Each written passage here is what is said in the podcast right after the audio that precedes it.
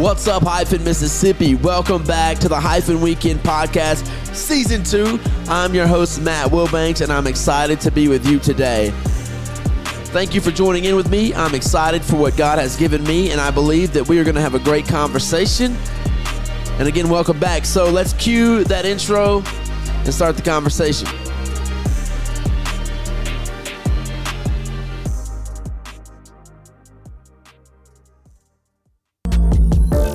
What's up, guys? Welcome to the Hyphen Weekend Podcast, Season 2. I'm your host, Matt Wilbanks. I want you to know that I'm grateful that you're here with me. And again, I want to welcome you to the Hyphen Weekend Podcast. Let's go.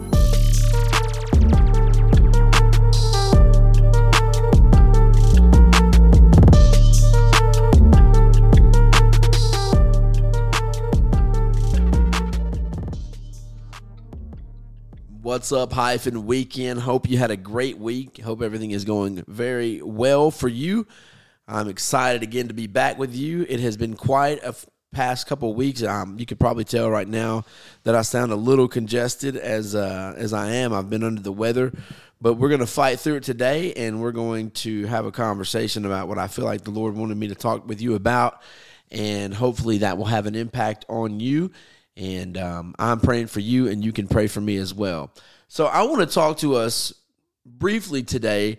I want to look at Deuteronomy chapter number seven. I've had something in my spirit for the past couple of weeks, and it's just been sitting on the on the tip of my tongue and the edge of my spirit, and it's just kind of been uh, uh, uh, boiling over in me. And I, I want to share that with you today. It's a very simple topic, but it's very important that we live a life and operate in a particular place like this. And I'm going to read to you. This is chapter number seven in Deuteronomy. Um, in, my Bible, in this particular Bible that I have, uh, it has like subtitles and things of that nature. And in chapter seven, it says Israel to destroy the Canaanites. And then it moves down in verse number 12. It says God will honor his covenant. And he's he's basically saying, and I'll read the first couple of verses for you so we can kind of understand exactly what this is talking about. And it says in, in chapter number seven, when the Lord thy God shall bring thee into the land which thou goest. And I think it's so powerful that we understand what's being said here. It says, When the Lord thy God shall bring thee into the land whither thou goest. Not like if it's going to happen, not maybe when things line up but but this is how it's going to happen. You are going to accomplish what you set out to do. You are going to reach the promise in which i've given you from the beginning and there's going to be a particular way you need to operate when you get there. And it's going to go on to talk about how he does not want them to be mingled because uh, false gods will come into play and, and they'll be distracted by those things in that nature and he wants them to stay pure and things of that nature. And, and, but but what he's saying is is when this happens, because if you serve me, it's going to happen. If you stay with me, I'm going to do what I said I would do. And it's so important for us to understand that God still operates that way. If we will continue to serve Him, He's not going to move from that position. If He made me a promise, He's going to fulfill that promise if I continue to serve Him. And what's so awesome is even while I'm serving him, if I make mistakes or if I have failures or things of that nature, there's mercy and there's grace that calls me to rise up, that calls me not to lose out on that promise if I access grace and mercy through repentance and things of that nature. And I don't stay down in, in condemnation and things of that nature, but I lay aside those weights that, that Paul talks about so easily besetting us and I and I stay in, in servitude to God, I will see what he promised me as long as I stay in serving him. And that's what he's saying. When the Lord thy God shall bring thee into the land whither thou goest to possess it. So I'm going to do this for you. Excuse me. And so, and then we go down to, and this is what I want to talk to us about. We go all the way down, we skip from verse number one all the way down to verse number 18. And, and this is so powerful to me. But he says, Thou shalt not be afraid of them, but thou shalt remember, eh, excuse me, it says, but shall well remember what the Lord thy God did unto Pharaoh, unto all Egypt, the great temptations which thine eyes saw, and the signs and the wonders, and the mighty hand, and the, the stretched out arm whereby the Lord thy God brought thee out. So shall the Lord God, thy God do unto all the people of whom thou art afraid. He's saying you're going, you're going to see things bigger than you. You you saw Egypt, you saw this great army, you saw this great man that, that had all this power and, and, and that looked to, to be too strong for you. And you watched me piece by piece, you watched me famine by famine, you watched me splitting the Red Sea, causing it to close on them. You watched me erase the enemy and the adversary out of your life in that moment. You saw a great hand, a great and mighty move of God in that time. You watched me do that. And he said, when you move forward into these new places, and, and you're going to go into things that are much greater than you, because if you operate in a place in the spirit that you're comfortable in, that you can do yourself, then you're not in the will of God because God's will is for me to access things that He gives me, not things that I can build up myself, not things that I can trump up myself or, or, put together myself. He has much bigger things for me than, than I'm capable of. So I'm going to have to be willing to be like Simon Peter and step out of the boat and walk on the water if I'm going to experience those things. And while I'm on the water, I will experience feelings of fear. I will experience feelings of looking around and saying, I'm, I don't, I don't belong here. This is too big for me. That's exactly where God wants me to be.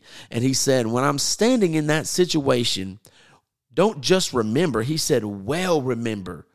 Look back on that moment when you're standing in those shoes and you're feeling the, that, that, that pressure that you're too small for this big place or, or, or this is too big for you or you don't you don't know how you got into this room and you don't know you know you couldn't calculate this thing on your own you know in your own mind and and put all this stuff together on your own. You, you don't know how you got to this place and and there's concern and there's worry and there's all these things. And he said when you're standing in that moment i want you to stop and I want you to well remember, get a vivid picture in your brain of that big Pharaoh that stood over you, those big issues in that moment that stood over you that looked to be the stopping force that would make you not cross over, make you not able to see the promise and, and, and, and cause you to miss out on what the big thing that I had for you was. When you're standing in that moment, I want you to look back at that Pharaoh and remember, well remember,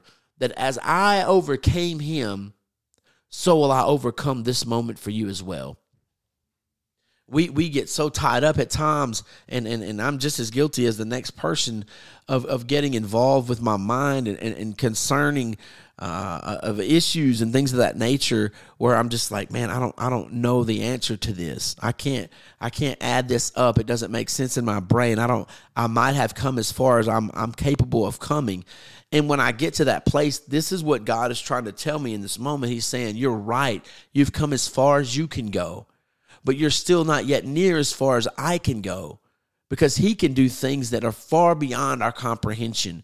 He has done things in my life that I've watched Him do time and time again to where I'm thinking, How in the world did this work out? How in the world did this come together?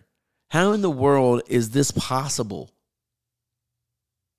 And the only answer that I have is that I well remember. I look back and I say, when that time needed God to step in and to stop Pharaoh and to part the sea, I remember he did that. I remember when I didn't have the money and I didn't know what I was going to do, and, and the check came in the mail or, or, or, or the blessing came or when I was in that middle of that sickness, or, or my family was in the middle of that sickness, or, or, or my again just just a few weeks ago, my, my my wife and children were in an accident, vehicle accident that could have been really bad, and I look back into all these moments, and I'm thinking this could have been the moment that changed everything, but it wasn't because God stepped in.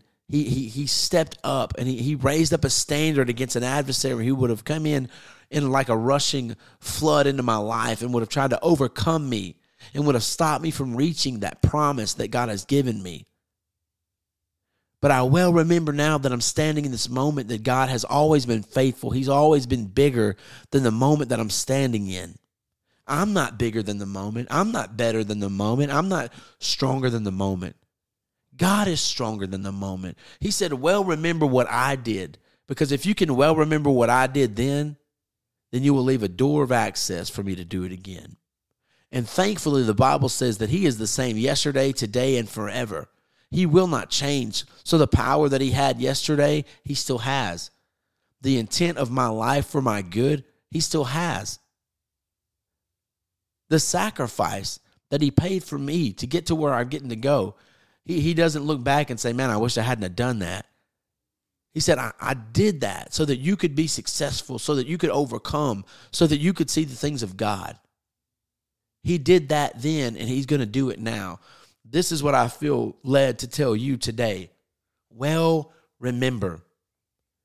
Well, remember. He's saying, he's saying, remember it with confidence. Remember it with boldness.